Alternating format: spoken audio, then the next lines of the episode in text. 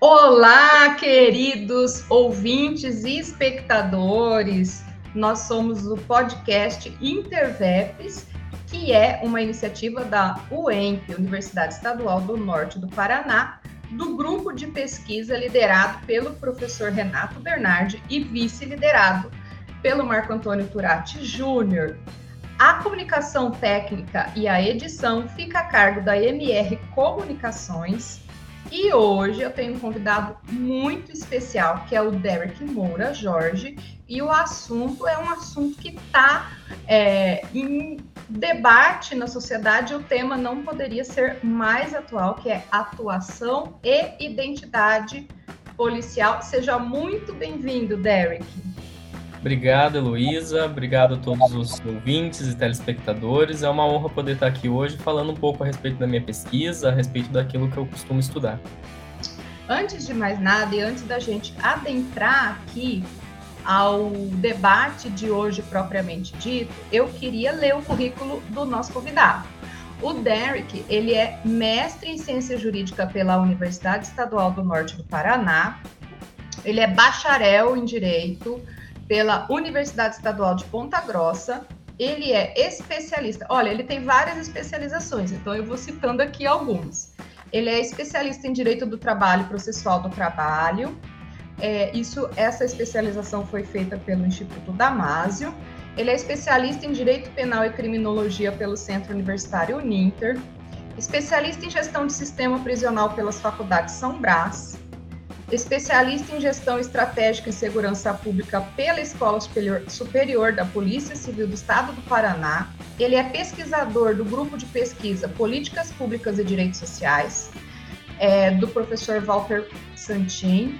Ele também é pesquisador do grupo de pesquisa Eficácia dos Direitos Fundamentais, liderado pelo professor Vladimir Brega. Ele também é vice-presidente, ele foi vice-presidente da APAI de Jaguariaíva na gestão de 2020 e 2022, já encerrada.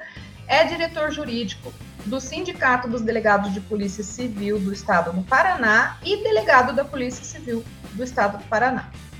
É, seja muito bem-vindo, Derek. E o Derek né, atuou aqui no, no Interveps como monitor na última apresentação que falava sobre a questão das operações policiais, da identidade do policial. O que, que tem além, né? O que, que a ciência pode nos dizer sobre essas operações, sobre a vivência do policial. Nós tivemos participação especial de um policial também, né? Então seja muito bem-vindo, Derek. Obrigado, Heloísa. Realmente é uma grande honra poder falar sobre um tema tão atual, tão polêmico e que sempre é visto apenas sobre uma face, né? Mostrar que as situações acabam tendo mais de uma perspectiva a ser abordada. Então, Eric, e é, a gente está falando, a gente falou sobre o tema, às vezes eu brinco com os entrevistados, dizendo que muitas vezes o Interveps tem dons premonitórios, né? Porque quando a gente fala do grupo de pesquisa, o assunto vem, fica em evidência, né?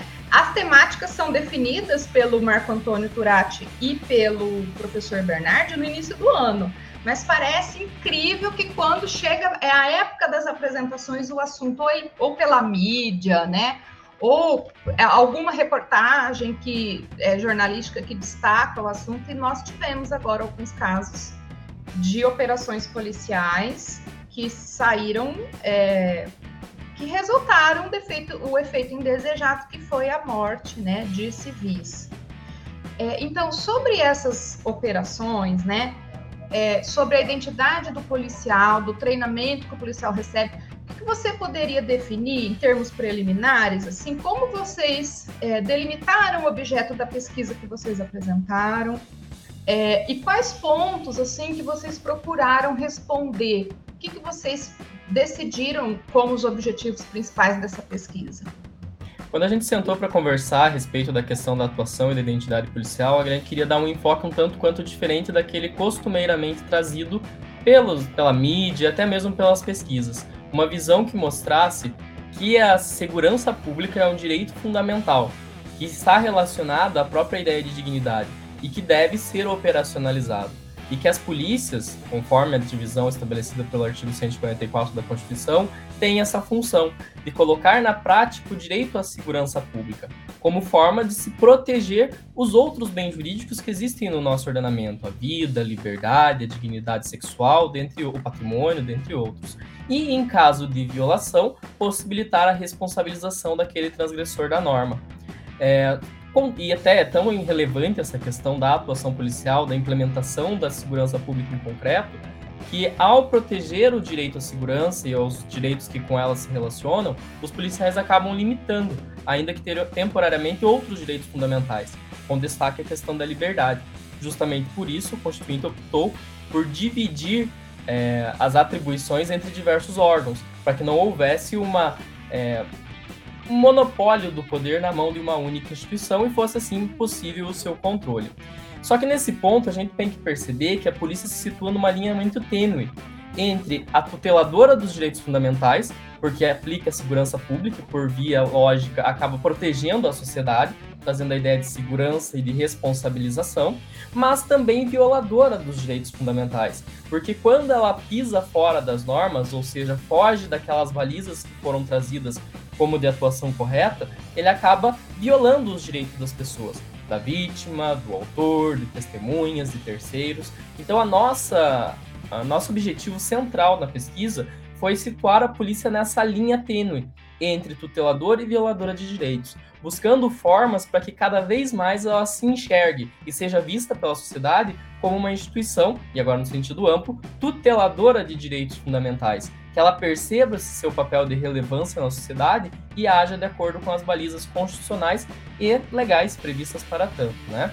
E paralelo a isso, nós quisemos mostrar como a sociedade enxerga o policial e como o próprio policial se enxerga ao olhar no espelho, né? Da onde que surge essa ideia do ser policial?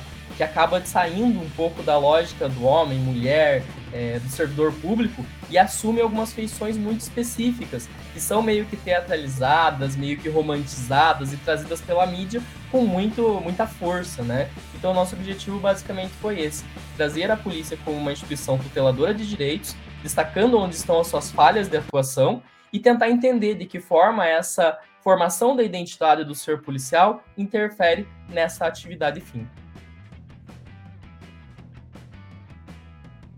Tá sem som, Heloísa. Ah, agora sim. No caso específico das polícias militares e civis, né, que são é, é, cada estado tem a sua formação, seu corpo de polícia civil, seu corpo de polícia militar. É, nós temos uma situação muito heterogênea no território nacional, né? Então, nós temos orçamentos diferentes, treinamentos diferentes, situações de violência que são diferentes, né? Então, é, é, a, teve, a, nós tivemos ali a participação de um colega é, que, que foi ouvido pelo grupo, que era um policial, que relatou uma situação assim, de insuficiência de recursos, né?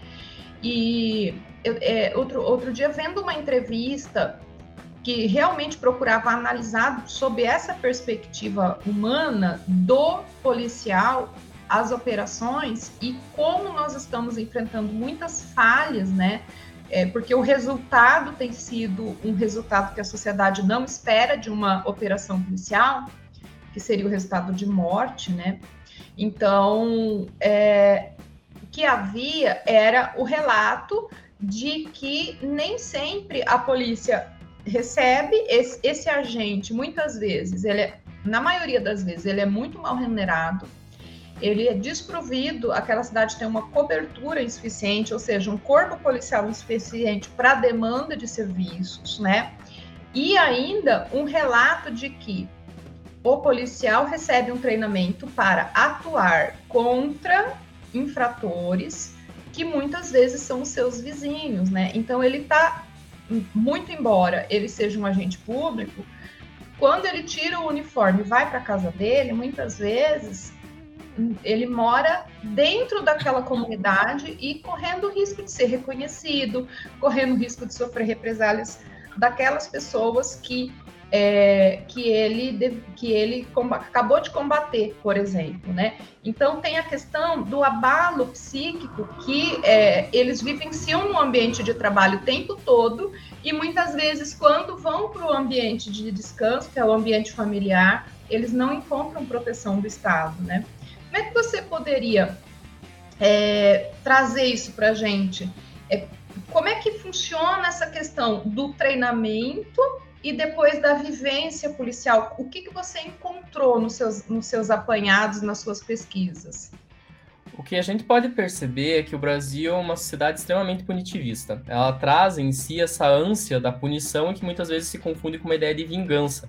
E essa ânsia punitivista muitas vezes é até enfatizada sobre o ponto de vista midiático, político, porque todos os partidos acabam utilizando isso de uma forma ou de outra, né? O direito penal em si, nessa, nessa caráter criminalizatório e de punição. E nesse cenário, a visão do policial acaba sendo daquele do herói, que tem que agir independente da sua vida, independente da sua vida pessoal, independente da sua vontade, em prol do bem comum quase como se fosse. É, e é uma pessoa vocacionada, né? Que, que se entrega completamente aquilo, com o intuito de extirpar um inimigo, de afastar aquele vilão tido como a pessoa errada ou a pessoa não desejada na sociedade. E essa visão é a que é difundida muitas vezes. E as políticas públicas que são criadas no âmbito federal, estadual, acabam trazendo essa visão muito, muito claramente, né? E é ali que faltam investimentos na remuneração dos policiais, investimentos nos armamentos, nos instrumentos de trabalho, no quantitativo de policiais que devem trabalhar quando comparado a, a, ao contingente populacional de determinada área. Então, as políticas públicas acabam deixando a desejar nesse sentido porque se espera nessa ideia de que o policial ele é um super-herói que vai sempre agir dentro do que pode e que não precisa de mais nada para fazer porque a sua função é unicamente extirpar o inimigo. Mas por sorte, isso está se alterando significativamente. Apesar da visão ainda existir, tanto externa quanto internamente, o que a gente verifica é que está havendo uma maior ênfase na promoção dos direitos humanos até como uma até por uma questão de coercitividade da Corte Interamericana de Direitos Humanos que forçou, questão da STF, questão da própria Secretaria Nacional Segurança Pública, que está inserindo cada vez mais a disciplina dos direitos humanos na formação dos policiais, tanto que a disciplina é obrigatória nos cursos de formação hoje. Então os policiais mais novos já saem com essa formação em direitos humanos e com essa visão de que a sua, a sua atuação não visa uma política de aprisionamento, mas sim uma política de controle social, uma política de é, tentar trazer a pacificação, que nem sempre vem por meio da prisão, nem sempre vem por meio do uso da força física, mas vem por outros mecanismos, a exemplo da justiça restaurativa, da mediação, do diálogo, o policiamento comunitário, e também é, uma visão de que o policial é um ser humano e que ele está além do mero servidor público, que há uma pessoa por trás disso que está ali passando por horas, por cargas horárias extenuantes, que estava rodando a madrugada, tá patrulhando, atendendo situações que colocam a sua vida em risco. E aí surgem alguns programas que têm como objetivo justamente é, promover essa saúde mental do policial, para que ele consiga se perceber enquanto ser humano e falar sobre as suas angústias, né? No Paraná, por exemplo, tem o projeto Prumos, na Polícia Civil e na Polícia Militar, que atende, sob o ponto de vista psicológico, todos os policiais de modo regular, a fim de possibilitar essa atuação mais ampla. Porque pouco se fala, mas as taxas de suicídio dentro das instituições policiais são extremamente elevadas, por conta dessa sobrecarga que se tem sobre, os, sobre os, esses profissionais, né? Sobrecarga que vem da sociedade, que vem do Estado, que vem do governo e que vem do próprio policial, porque entende que a sua atuação está sendo aquém daquela que ele deveria agir. Então, é todo um contexto que está se alterando significativamente. Mas, como se refere a uma mudança de pensamento coletivo, uma ideia que foi criada e naturalizada no pensar da sociedade, é algo que vai demorar ainda para a gente conseguir mudar completamente.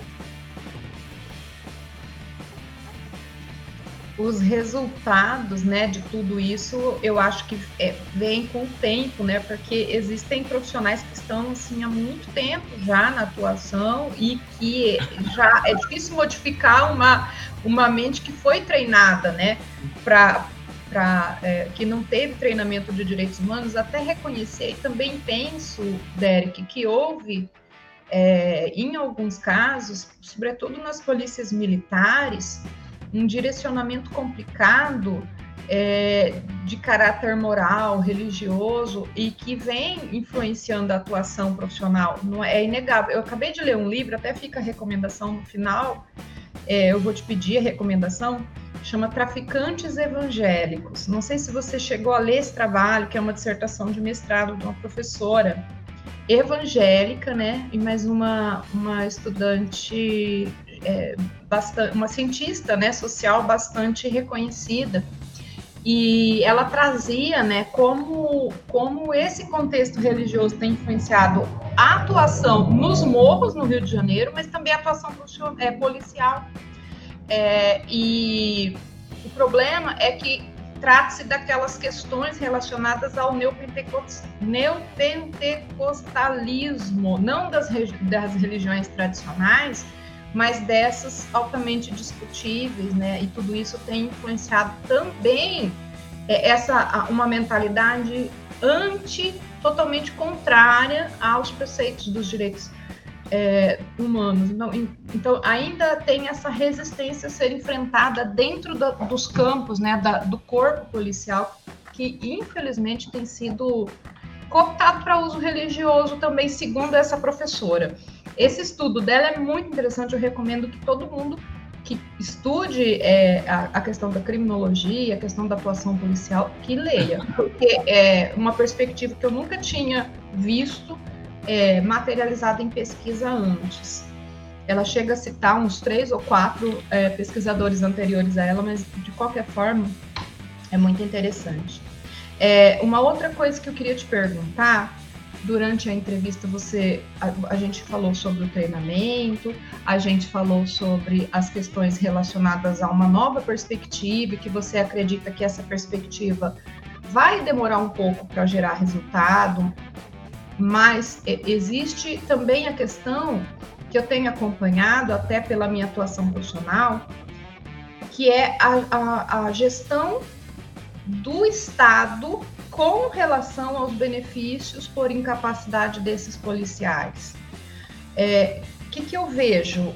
E talvez se você pudesse tecer aí umas, alguns comentários. Algum, alguns profissionais, especialmente na polícia militar, eles têm os vencimentos bastante reduzidos para a complexidade do trabalho que eles realizam. É, quando eles adoecem, se esse adoecimento não vem em decorrência de um caso específico e pontual, é, atuação profissional, normalmente a perícia médica do Estado ela não aponta um nexo de causalidade com atividade profissional. E se isso não, por exemplo, um caso de depressão, e se isso não acontece, o vencimento desse profissional reduz um absurdo.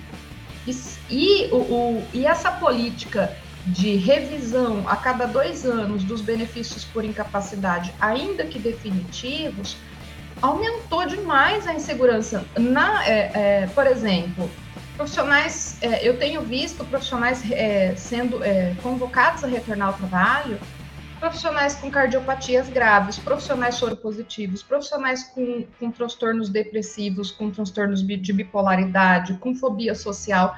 Então, é, é, também é uma questão de gestão de afastados, né, por parte do Estado. Eu acho que isso também é um complicador. Você tem se deparado com casos assim? Bastante. Hoje no sindicato, essa é uma das maiores problemáticas que nós temos, temos com relação à questão previdenciária. Não apenas dos afastamentos por questão de saúde, né, mas especialmente pela questão da aposentadoria em si, no que se refere à integralidade e à paridade, por conta da complexidade do nosso trabalho. E quando a gente sai do serviço, a gente não consegue fazer outro serviço por conta do desgaste que você já tem de toda uma carreira dedicada a estirando plantão de madrugada, passando por situações de estresse.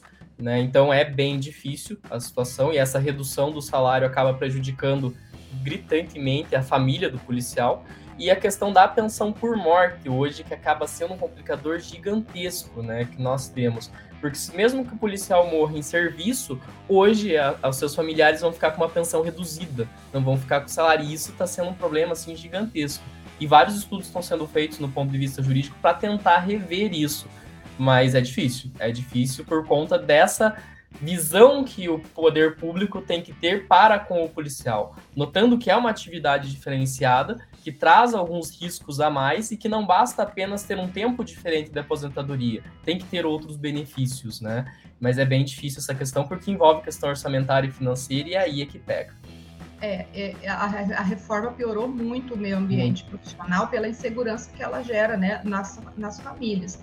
E aqui, no, na Polícia Civil do Estado de São Paulo, é, se o profissional sofre um acidente de percurso, por exemplo, a família não recebe a integralidade dos vencimentos. A família só recebe a integralidade dos vencimentos, né? Se esse profissional é, morrer em combate. Se for inegável que ele e morreu. Esse reconhecimento normalmente é judicial administrativo Só que tem um problema. Esse reconhecimento é, não impede a aplicação do redutor por dependente, da cota de dependente. Então, quer dizer, é, a integralidade e paridade só está garantida nestes casos e depois ainda o Estado não reconhece a integralidade do valor dos vencimentos é, para ser revertido em favor, em favor desses dependentes, há necessidade de judicializar a questão e, e, o que as pessoas esquecem é que essa família fragilizada teve uma redução drástica nos vencimentos e é, é, postular em juízo custa dinheiro. Né? Então, muitas vezes, essas, essas pessoas, essa família não tem condição financeira de custear um processo. E normalmente eles estão é, situados acima daquela faixa de renda de dois salários mínimos. É, então fica assim, é, muito complicado o provimento, é, até mesmo judicializar a questão. É, é, o cidadão ficou imobilizado, né? Mas, enfim, voltando nessa discussão daquilo que você apresentou, o que, que você acha, Derek, é, com relação à, à questão da atuação do policial é, o que, que você acha que o Estado, quais medidas você acha que o Estado poderia implementar para minimizar esses efeitos deletérios? Um, do meio ambiente de trabalho e da questão da saúde do profissional que atua, né, é, nas polícias. E dois, para melhorar esse relacionamento profissional é, entre o profissional e é, a população, para que a população possa receber uma melhor prestação de serviço, mas também que ela possa é, não sofrer com o, os efeitos é, ali, os efeitos deletérios né, da atuação profissional quando o resultado não é aquele pretendido. Então, essa pergunta acaba tendo três frentes de resposta. A primeira delas se refere à forma com que o policial se vê, ele se enxerga, né, e como a sociedade o enxerga. Eu costumo comparar a questão do ser policial a partir dos estudos de Judith Butler com relação à performatividade. Lá ela estuda, obviamente, a questão do gênero, usando como base os ensinamentos de Michel Foucault, ali da década de 70, da arqueogenealogia, né, é, inspirado em Nietzsche, e, e, menciona né, que a criação desse ser, lá ela fala, obviamente, do gênero, mas eu adapto isso para o policial também, que é um ser policial.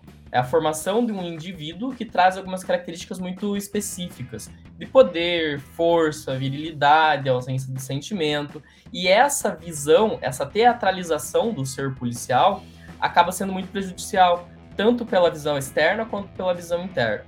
Várias vezes, quando eu me apresentei, eu me mostrei como policial, as pessoas falaram: Nossa, mas você não parece ser um policial. Como se existisse um, uma caricaturização pré-estabelecida que deveria ser mantida. E isso é muito difícil de se ver, né? Então tem que se quebrar essa visão. E a quebra dessa visão, desse, dessa figura caricata do policial, né? Desse estereótipo que traz em si uma visão de coerção, de violência, de uso da força, de brutalidade, só vai ser possível a partir da ênfase na formação dos profissionais, formação inicial e formação continuada, que é o que nós estamos tentando trazer, que decorre de uma política pública do Estado, de trazer mais essa visão humanizada para dentro da polícia, e do maior contato da polícia para com a comunidade, por meio do estabelecimento de programas que tragam essa visão de que o policial não é, é alguém que é contra a comunidade, mas alguém que está agindo a favor da comunidade. E isso a gente consegue por meio do policiamento comunitário, da justiça restaurativa, da participação em palestras e eventos, que o policial passe a ser um ator social ativo na sociedade. É uma das coisas que mais me incomoda é quando eu vejo um pai ou uma mãe falar para uma criança: se você não se comportar, eu vou chamar a polícia. Por quê?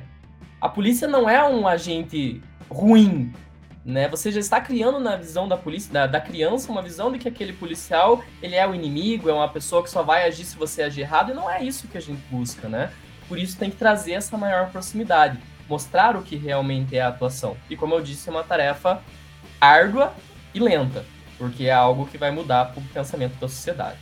Com relação à atuação da polícia, é necessário que sejam desenvolvidas políticas públicas que tragam para os policiais aquilo que eles realmente precisam: um meio ambiente de trabalho adequado, cargas horárias adequadas, a contínua contratação de profissionais para que não haja uma sobrecarga de trabalho, é, o fornecimento de materiais de trabalho dignos para atuação, viaturas, armamento, fardamento, que esteja adequado, né?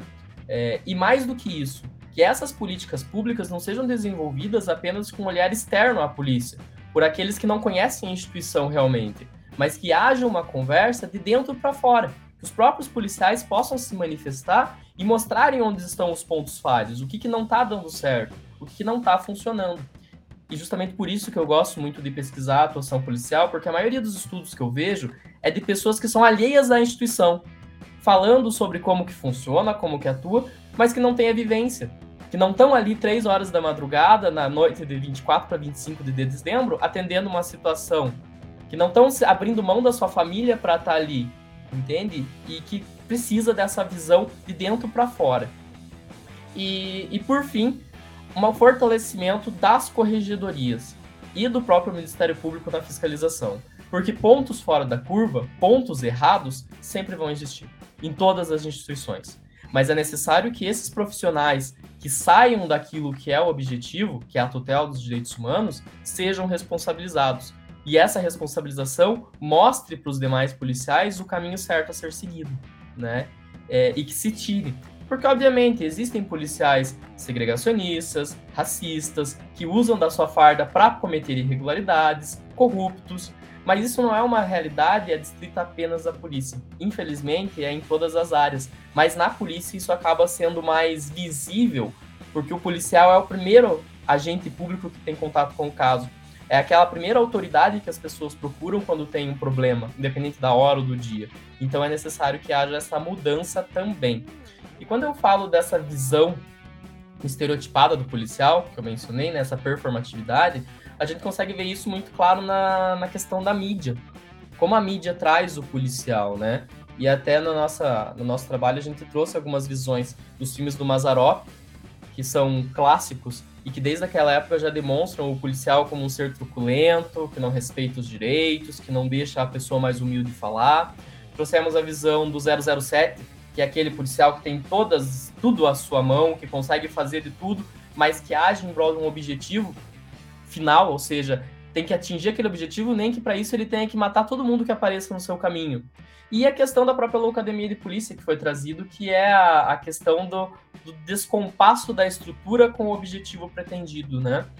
E muitas vezes essa visão que a mídia traz acaba comprometendo o trabalho, porque a sociedade começa a enxergar o policial daquela forma e não abre brecha para enxergá-lo de um modo diferente, para entender que aquilo existe realmente, mas que não é a regra, não é o constante, não é o que realmente se vê no dia a dia. Eu me lembro da apresentação de vocês, que eu acho que o ponto que mais me causou é perplexidade até, dada a complexidade do tema e a forma simplista com que a, a, a sociedade e os governos vêm tratando a questão, que é o uso da câmera. Uhum de monitoração da atuação profissional no uniforme. Confesso que é, jamais me passou pela cabeça todos os pontos é, contrários que você apresentou, e eu acho que são todos muito válidos, né? Então, acho que seria interessante a gente terminar trazendo esses apontamentos, porque o, normalmente o que, que a gente vai pensar? A câmera, a câmera de, de filmagem, né? Ela é uma excelente solução, por quê? Porque ela protege o profissional. Se ele for, é, se, se alguma pessoa é, for é, promover alguma agressão contra o profissional servidor público, ela sabe que ela está sendo filmada, então isso pode inibir essa ação. E dois, é uma, um excelente instrumento para apuração né, dos fatos quando há necessidade de intervenção de uma corregedoria, para, para verificar a atuação do policial numa determinada ocorrência. Mas você trouxe outros apontamentos que eu jamais pensei. E eu acho que nenhum pesquisador, né, nossos ouvintes também, podem jamais ter pensado sobre essa perspectiva. Eu queria que você apresentasse a problemática para os nossos ouvintes. Claro. Essa questão da câmera, desde o começo, ela me gerou uma série de dúvidas e questionamentos, né? Claro que tem os pontos positivos, como você pontuou, e somado a esses pontos positivos, também tem a questão do, de você rever os procedimentos operacionais dos policiais. Então, a partir da análise das gravações, você consegue ver onde estão os pontos falhos e corrigir os treinamentos. Contudo, a aquisição de câmeras é uma política pública extremamente complexa. Comprar as câmeras é barato, você comprar câmera para cada um dos policiais, mas aí advém os outros problemas a médio, curto e longo prazo. Primeiro, aonde nós vamos armazenar essas informações, essas imagens? Porque serão 24 horas por dia, numa cidade como São Paulo, por exemplo, todos os policiais gravando. A gente vai ter que contratar um sistema de armazenamento, provavelmente na nuvem. E quem vai fornecer esse mecanismo? Muitas das vezes a própria empresa que forneceu a câmera com baixo custo. Aí, como é algo necessário, você vai pagar o valor que for. Então vai ser uma política pública dispendiosa, então o custo já tem que ser analisado, não apenas na aquisição, mas a questão do armazenamento. Por quanto tempo essas imagens vão ficar armazenadas?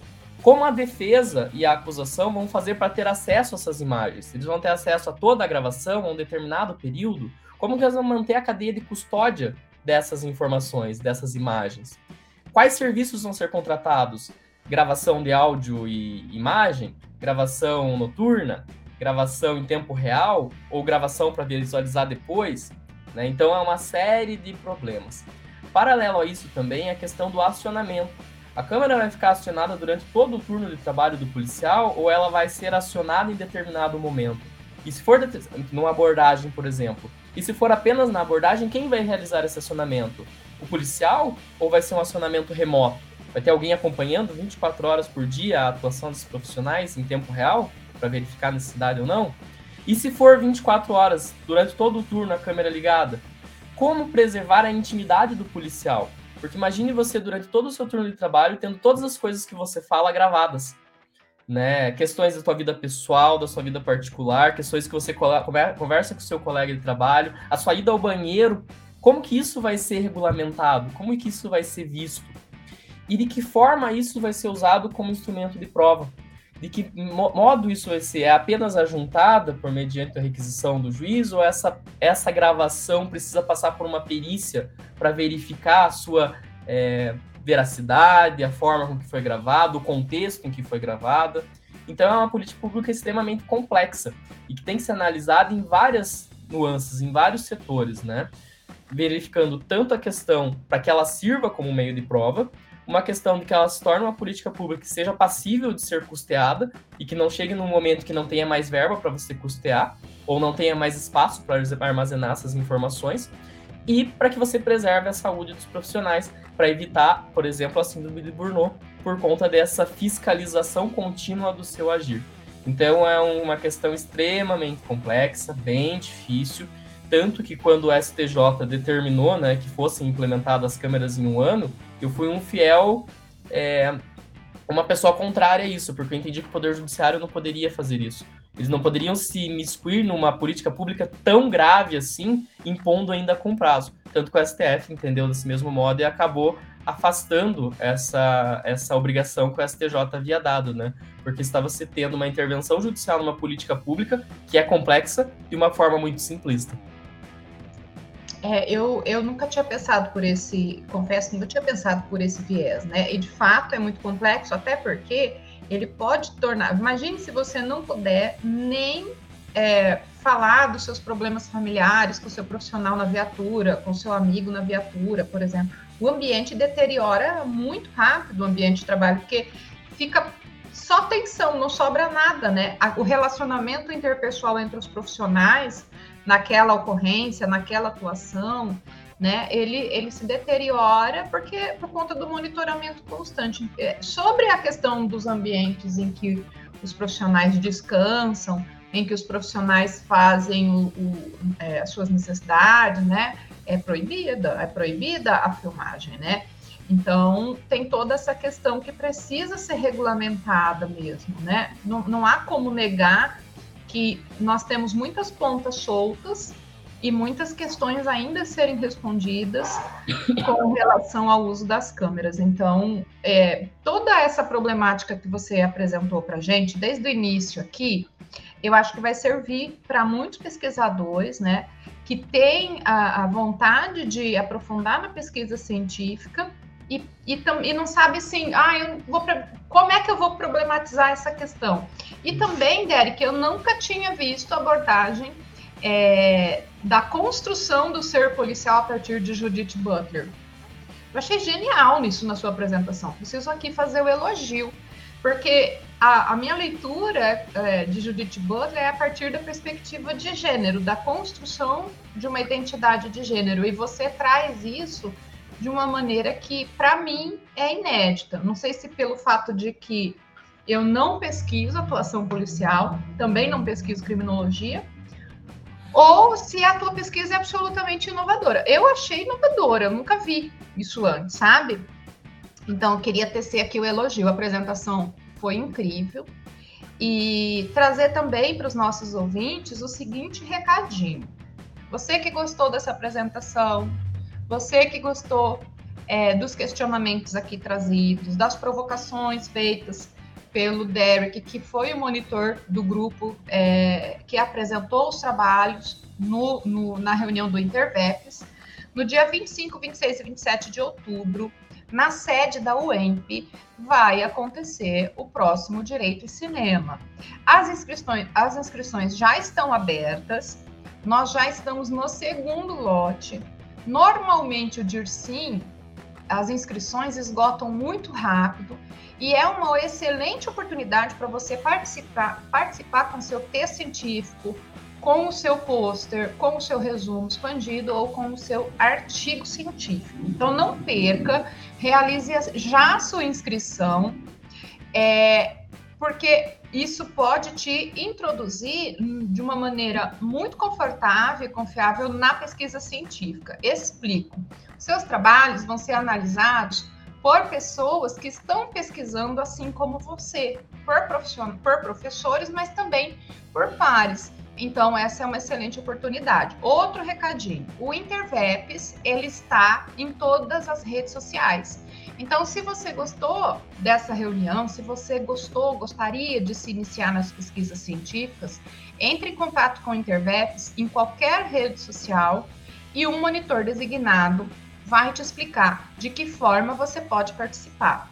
O Interveps se reúne é, com periodicidade quinzenal, por volta de quinzenal, mas pelo menos é, uma vez ao mês, alguns meses duas vezes e você ainda pode participar com a sua pesquisa nesse ano. É só entrar em contato com o Marco Antônio Turati, que vai te passar o mapa das reuniões, o nome e o contato dos monitores, e você pode estar aqui no próximo podcast trazendo as suas pesquisas e os resultados delas. Derek, agora é a parte mais legal do podcast, que é quando você faz a referência do material científico que você usou, né? E também é, das indicações artísticas aí, já pensando na produção científica para o DIRSIM. Então, é, para quem gostou da sua pesquisa e que quiser fazer o aprofundamento, indica aí até três obras teóricas e também três obras artísticas. Você já deu spoiler né, na nossa apresentação, mas para o pessoal aprofundar nas pesquisas. Sim, com certeza. Com relação à questão artística, como eu já disse, né, eu indico as obras de Márcio Mazarop, Com certeza é uma, uma construção que durante anos foi renegada, não foi vista com a forma que deveria ser, mas a partir da década de 90 começou a se verificar que apesar do discurso simples, ele traz uma problemática social muito grande em cada um dos textos.